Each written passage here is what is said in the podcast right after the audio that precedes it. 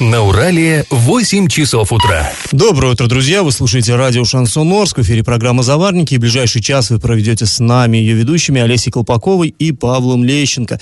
Сегодня мы с вами поговорим о вопиющем действительно случае. Жительница Оренбургской области рассказала о том, в соцсетях рассказала, что ее избивает сожитель, а правоохранительные органы не принимают никаких мер. Ну, теперь, конечно, они вынуждены были принять их. Еще мы вам расскажем о том, как оренбургские политики, которые пока даже и политики, политиками-то не считаются, уже начинают готовиться к сентябрьским выборам. Помимо этого мы затронем много разных новостей, но все новости будут чуть позже, сейчас по традиции старости. Пашины старости. Уже не первый год в Орске собираются построить собственный цирк. Ну как собираются? Собирается один вполне конкретный человек. Э, все он обещает построить, и все что-то никак у него. Э, чтобы, получается, не заезжие артисты из, из-за 3-9 земель, да, а именно местные развлекали на постоянной основе детей, взрослых, и чтобы это происходило не в каких-то там наспех возведенных шатрах, а в стационарном, нормальном э, помещении. Ну, в общем, все это э, эти планы, они никак не сбываются, и я так полагаю, что уже и не, не сбудутся. Но мало кому известно, что цирк в нашем городе все-таки был в свое время. Еще до войны построили его по просьбам трудящихся, разумеется. Нашли мы документы э, в нашем местном филиале Государственного архива.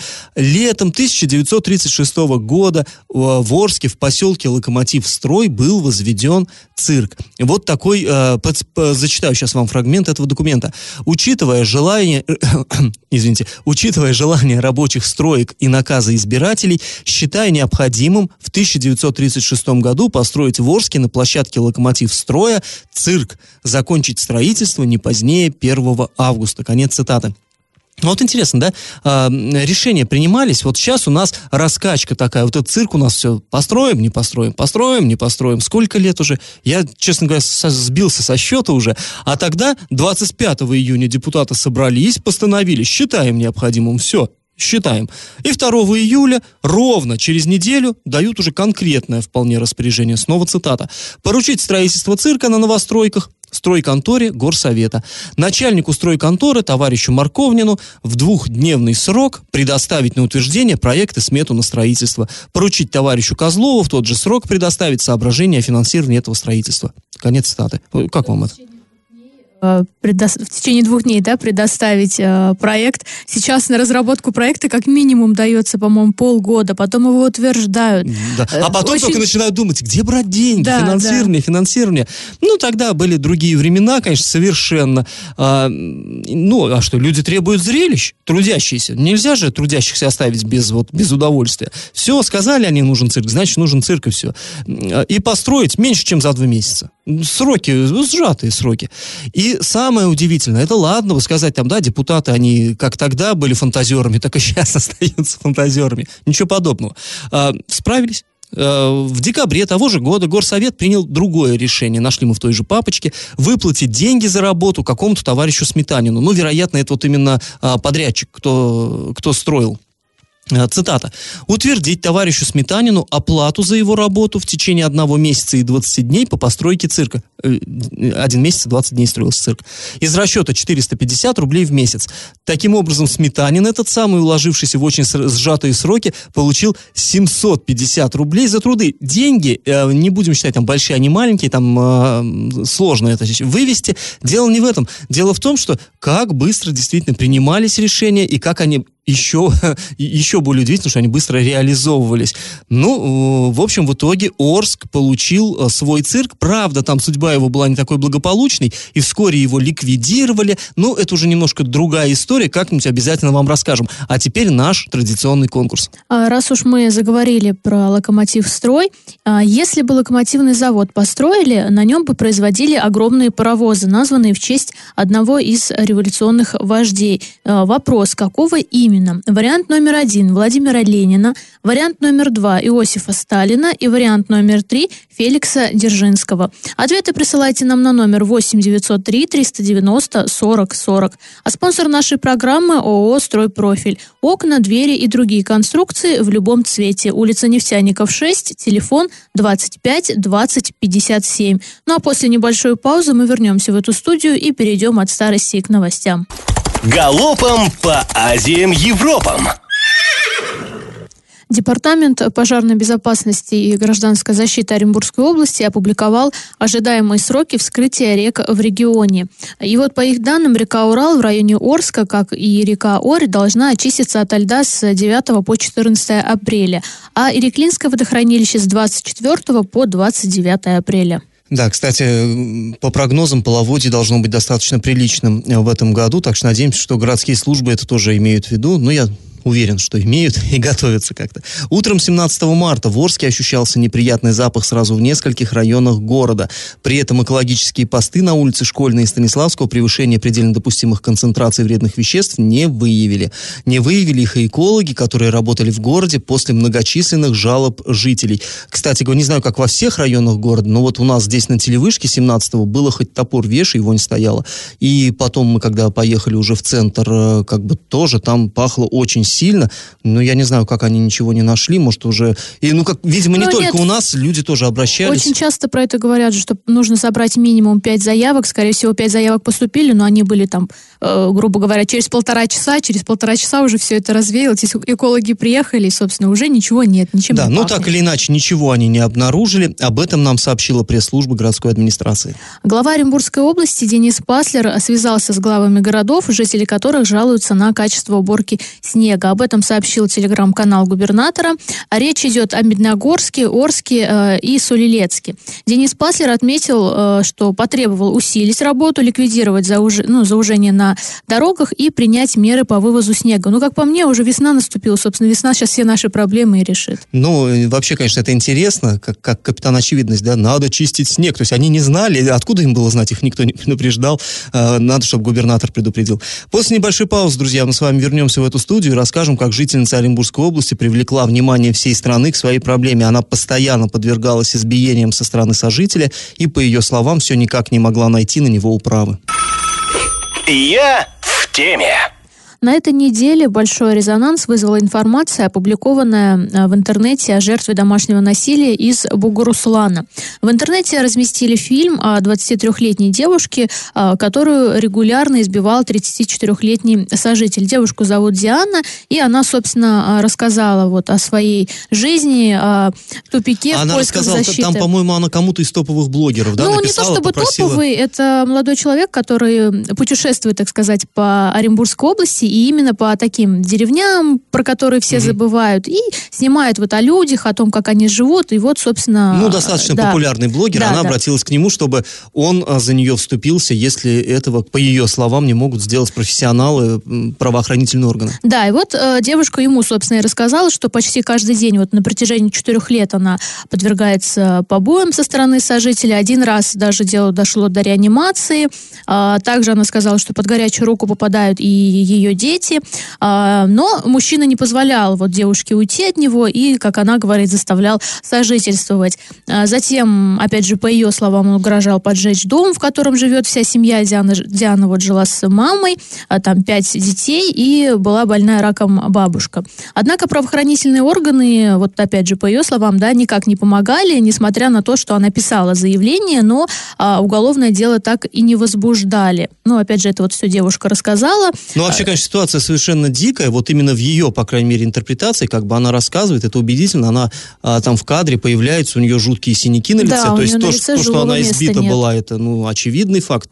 Так, так упасть э, с просонья с кровати невозможно, там все лицо просто сплошной синяк, то есть очевидно, что ее избивают, и при этом э, действительно, вот я когда посмотрел, думаю, ну, как так, какая-то параллельная реальность, э, я понимаю, много, может быть, вопросов к, к нашим правоохранительным органам, но чтобы они вот так вот э, в упор не видели проблемы и считали, что ничего не происходит, ну мне да, в упор это верится. в прямом смысле этого слова, потому что э, там крупным, лицо, э, крупным планом ее лицо. И вот действительно, на лице у нее живого места нет. Ну, это просто... крупным планом на экране. А да. если она действительно к ним приходила там с заявлением... Э, и тем более, если она в реанимации была, как ну, она да, говорит. то, есть, то есть мне как бы показалось, что какая-то жутко странная на самом деле ситуация. И как ну, мой опыт показывает, все-таки мы довольно плотно работаем вот с полицией, э, должны были что-то сделать. То есть не похоже вообще на вот... Но э, на самом деле, да, как потом выяснилось, у полиции есть свое мнение по этому поводу. Да, вот что, собственно, ответила полиция на эти заявления, мы узнаем после небольшой паузы. Я в теме. Перед паузой мы обсуждали резонансную тему. Жительница Бугуруслана, которую зовут Диана, заявила, что она является жертвой домашнего насилия. А также она рассказала, что неоднократно писала заявление э, в полицию, но правоохранители бездействовали. Вот об этой истории мы уже ранее говорили, рассказал блогер, то есть там был полноценный ролик, где она рассказывала вот о своей жизни. И, собственно, после того, как об этом стали писать СМИ, и не только региональные, э, в МВД э, заявили, что информация о бездействии действий полиции не соответствуют действительности. А там еще, Алис, я дополню, там э, речь шла не только о том, что он просто, ну, вот ее бьет, и там эти побои, не, там, можно заметить, можно не заметить, да, но она попадала в больницу, и вроде как она говорила, что он ее довел до попытки э, самоубийства, там, и она попадала э, в больницу с отравлением. То есть вот речь еще об этом идет.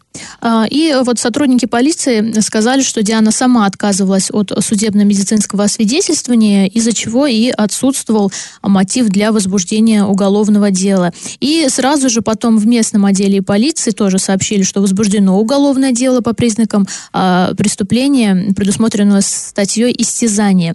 И, э, кстати, после вот выхода в свет видео об адской семейной жизни, по словам девушки, э, вот ее сожителя арестовали на 7 суток. Также Следственный комитет Оренбургской области начал доследственную проверку э, информации об избиении Дианы и ее сожителям, потому что вот по данным следкома дети тоже могли быть подвержены насилию. Сейчас следователь выясняет все обстоятельства произошедшего и дадут процессуальную оценку. Но здесь еще да, еще стоит, лиц. наверное, сказать, что э, как полицейские, вот чуть более развернут, как они объясняли. Дескать, она писала заявление на вот э, своего сожителя, который, кстати, оказался и неоднократно судимым, и там наркозависимым.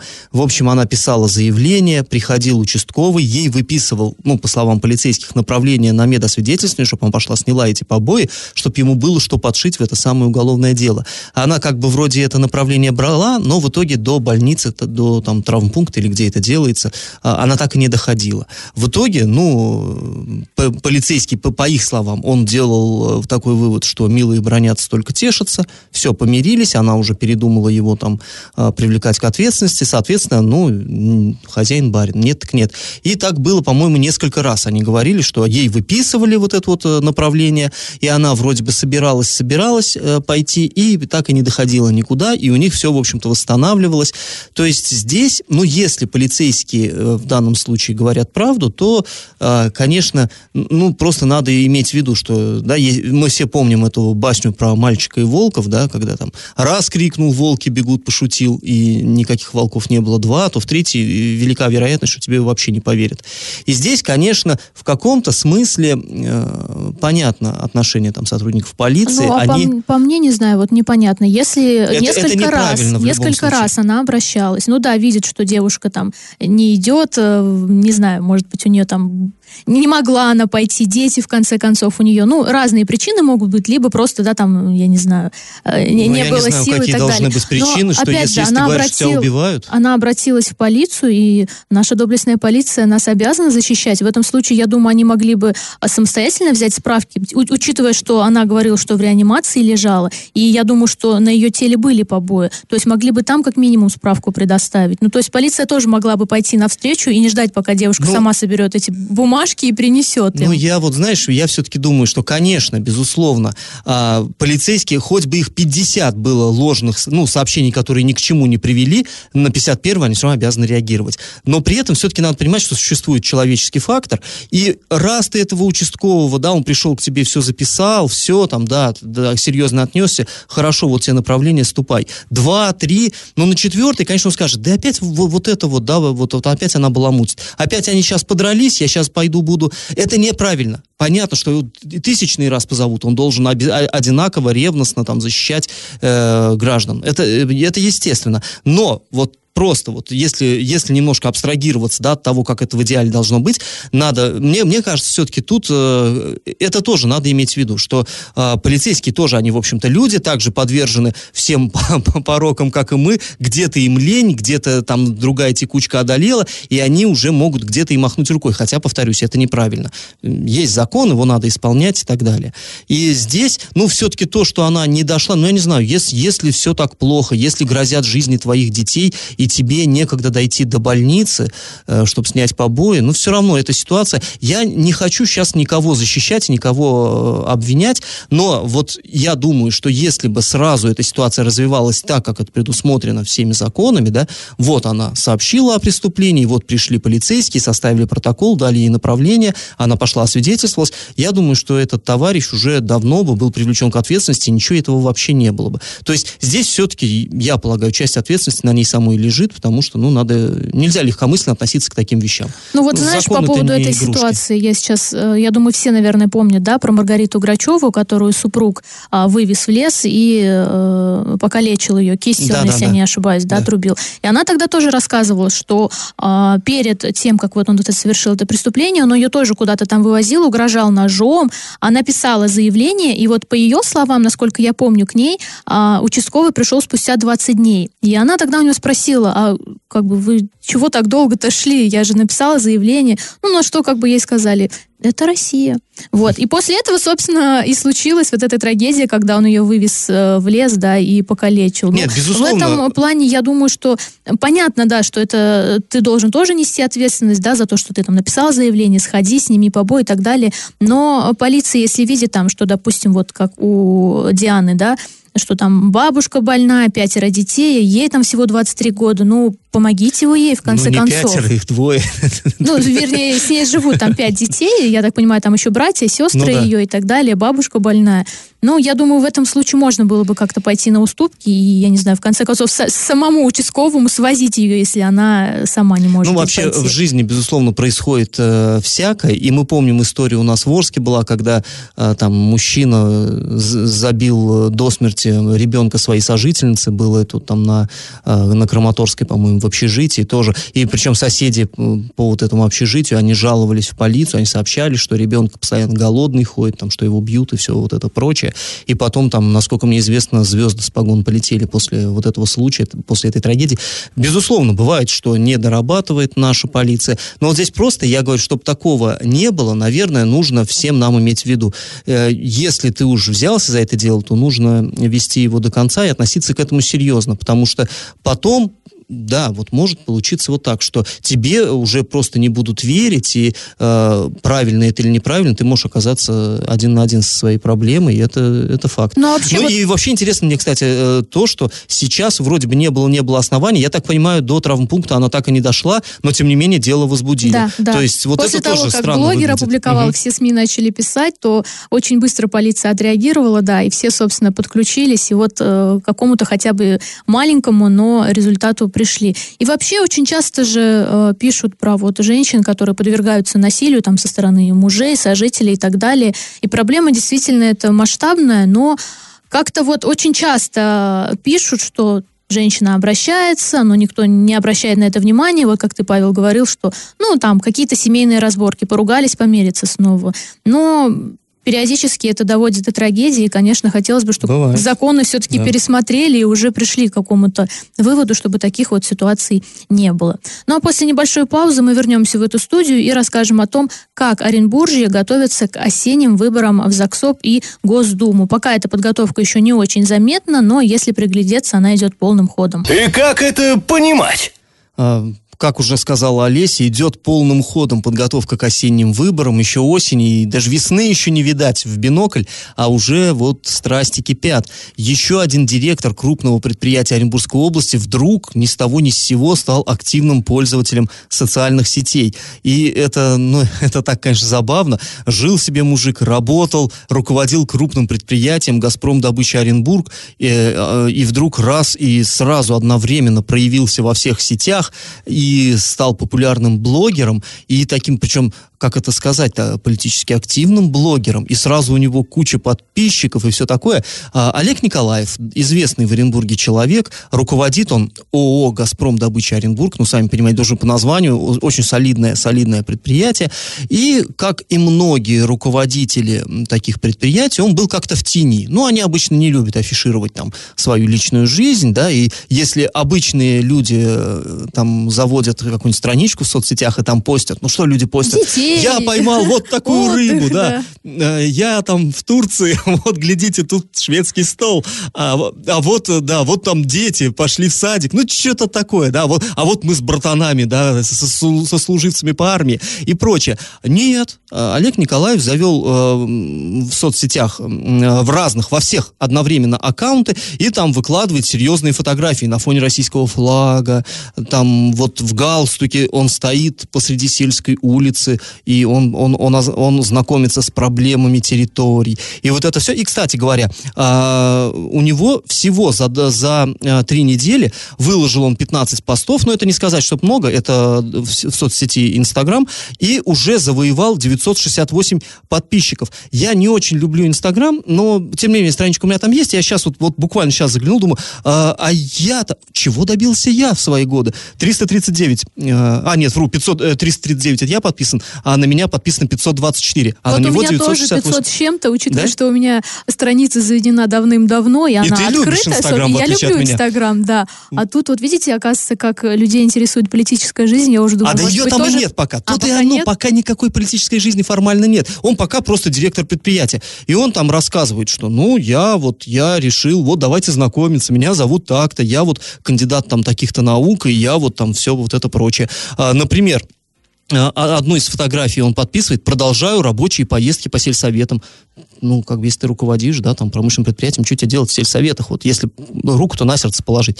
А дальше сообщает, готов к решению новых задач. Новых задач от каких? Скважины бурить или что? Как бы, а вот непонятно, непонятно. А, продолжаю знакомиться с территориями Оренбургского и Переволодского районов. Сегодня по плану при Подгородне Покровский сельсовет. Встретился, общался с руководителями школ, детских садов, колледжа, библиотеки, врачебной амбулатории. Внимательно познакомился с проблематикой и часть вопросов взял на заметку. И вот э, неискушенный э, читатель скажет, а зачем? Зачем тебе брать на заметку вот то, к чему ты не имеешь никакого отношения? Но мы-то все-таки искушенные читатели, мы понимаем, что осень скоро, ребята, совсем скоро осень. И, конечно, э, вот не так давно я вам рассказывал, у нас здесь в Орске два э, тоже молодых э, руководителя, молодых, но достаточно известных. Это руководитель Аносы и собственник завода электромонтажных изделий, бывший руководитель мехзавода, тоже синхронно завели аккаунты в соцсетях и тоже там стали вот размещать такую социально значимую информацию. Там то они цветы возлагают к могиле неизвестного солдата, ну, неизвестного солдата, на братской могиле у нас в сквере славы то еще что-то. Ну, в общем, интересные дела. А, тот же самый Николаев, например, вот опубликовал фотографию с а, секретарем регионального отделения «Единой России» Олегом Димовым, поделился радостной новостью. Теперь он сторонник этой партии, не член партии, а сторонник. Э, ну, на самом деле, сторонником можно быть даже не встречаясь с Димовым, просто разделяешь их идеи, этого достаточно. Но для того, чтобы участвовать, допустим, в выборах, наверное, нет от этой партии. В общем, такие интересные дела. Почему мы про это рассказываем? Да, ребят, ну просто это просто просто это интересно. Просто э, мы еще не сном, ни духом, мы еще не замечаем как бы вот этих вот выборов, они еще будут когда-то, раз когда-то. А э, если внимательно под нужным углом посмотреть, политическая борьба ведется. Еще Саня никакие... они готовят весной, да, когда да. у нас Никакие партии еще не выйдут. Еще понятно, что должны там, допустим, у Единой России будет своя, там, будут свои праймерис, у там каких-нибудь коммунистов там своя отчетно-выборная конференция. Вот эти, вот эти все дела, все это еще не, не сейчас. Официально еще даже не заявлено, кто же станет кандидатом от той или иной партии. Ну, а вот мы наблюдаем и уже можем как, э, как тотализатор, как на скачках смотреть, а какая же лошадка-то придет. И, кстати, я скажу, много темных лошадок, которых мы никогда в политических амбициях и не подозревали. И странно было бы даже подозревать, а, довольно часто люди а, такие, ну, как, как сейчас модно говорить, технократы. А, технократы, кстати говоря, э, модный вообще в политологии нынешний термин, Денис Паслер, наш губернатор, он называется технократом. Э, это такой вот управленец э, с техническим образованием, который вроде как считается должен там меньше говорить, больше делать. То есть такой вот он не популист, а он вот, вот такой серьезный товарищ. И, кстати, довольно молодые, повторюсь, вот и э, тот, тот же Паслер, и вот тот же Олег Николаев. Ну и опять же, это хотя бы хорошо, что это местные жители, потому что, да, я напомню, что... Да, когда... но я бы сказал, что Николаев местный житель ну, Николаев... из Уренгоя, он год назад Не, приехал ну, в наш регион. В любом случае, он хотя бы здесь пожил, а вот год? у нас был товарищ, который обещал построить цирк, он, собственно, ну, появлялся здесь только перед выборами, э, ну, иногда после, когда вот. Да кто товарищ там... в Госдуме, а это в ЗАГСОБе, тут большая разница. Ну да, я, я понял, о чем ты говоришь, я тоже с тобой совершенно согласен. В любом случае, друзья, интересно, все впереди еще, будем внимательно следить и, конечно, вас держать в курсе. А после небольшой паузы мы вернемся в эту студию и расскажем очередную новость дна. Новость дна. Интересная история произошла у нас в Орске. Ну, у нас вообще довольно много э, интересных историй. Город в этом плане у нас веселый. В общем, э, некая семья купила в магазине мясо. Э, когда вечером села семья за стол, стали это мясо, ну, приготовленное блюдо из этого мяса есть, оказалось, что мясо припахивает, то есть, ну, потухшее. И э, понесли, э, в итоге на следующий день женщина, э, хозяйка, принесла это мясо в магазин, продавцу отдала, говорит, ну, глядите, что-то непорядок. Продавец не стал спорить, идти на конфликт, ну, действительно пахнет, ж. Забрал мясо, вернул деньги, все в порядке. Но э, супруг этой женщины, он, оказывается, тоже решил добиваться справедливости, принял на грудь и пошел в тот же магазин. Он ничего не знал, что жене уж деньги-то отдали. И он пришел туда и стал, ну, качать права. И ему продавщица говорит, а все, все, все, разобрались, уже деньги отданы, все, до свидания. А он же настроился, а он же уже кипит, и он начал, в общем, там буянить, в итоге перепрыгнул через прилавок, взял нож, э, ну, вероятно, тот самый, которым режут мясо, и э, приставил горло продавщицы и потребовал, э, вертай деньги. И она, в общем, из кассы взяла денег, ему отдала. Он пошел на улице, встретил приятелей, им предложил, деньги-то есть, предложил продолжить банкет на природе, пикничок, но в итоге, когда он с пикничка вернулся, его, разумеется, уже ждали. В общем, в итоге суд признал его виновным в разбойном нападении, поскольку нож это оружие, это не шуточки, это э, серьезная статья. В итоге назначил ему наказание в виде лишения свободы срок 3 года. Сейчас мы идем на небольшую паузу, потом вернемся в эфир, чтобы подвести итоги нашего исторического конкурса. Раздача лещей.